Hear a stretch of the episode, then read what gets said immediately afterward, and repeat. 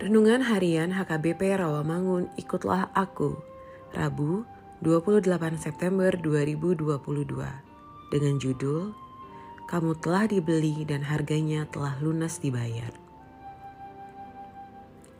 Bacaan kita pagi ini tertulis dalam Matius 6 ayat 24 sampai 34. Bacaan kita malam ini tertulis dalam Yunus 1 ayat 1 sampai 16 dan kebenaran firman Tuhan yang menjadi ayat renungan kita hari ini tertulis dalam 1 Korintus 7 ayat 23 yang berbunyi Kamu telah dibeli dan harganya telah lunas dibayar.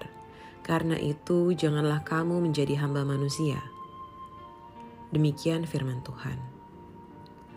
Sahabat ikutlah aku yang dikasihi Tuhan Yesus Manusia yang telah berdosa sama dengan seorang budak yang tidak bisa bebas menggunakan haknya. Dia harus tunduk kepada apa yang diperintahkan tuannya. Budak akan bisa bebas dari tuannya apabila ada orang lain mau membeli dan atau menebusnya dengan sejumlah uang.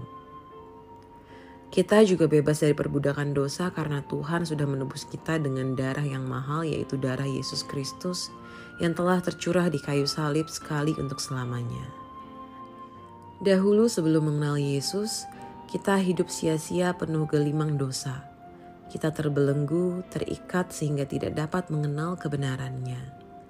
Yesus datang dan membebaskan kita. Kita telah ditebus dari cara hidup yang sia-sia ini bukan dengan barang fana, bukan pula dengan perak atau emas, melainkan dengan darah yang mahal yaitu darah Kristus yang sama seperti darah anak domba yang tak bernoda dan tak bercacat.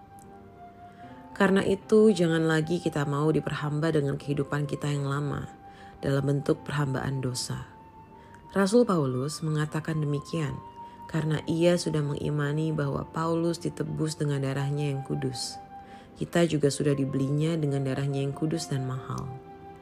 Bahwa kita sudah ditebusnya dan semua harganya pun sudah dibayar lunas oleh Yesus Kristus salam penderitaannya di kayu salib. Oleh sebab itu, hendaklah kita jangan menjadi hamba manusia yang fana. Hendaklah kita jangan menghambakan diri kepada berhala buatan manusia. Sebab semuanya itu hanya kesia-siaan belaka. Amin. Marilah kita berdoa. Ya Tuhan Yesus, ajar kami untuk mensyukuri penebusan yang Tuhan Yesus berikan dalam hidup kami. Amin.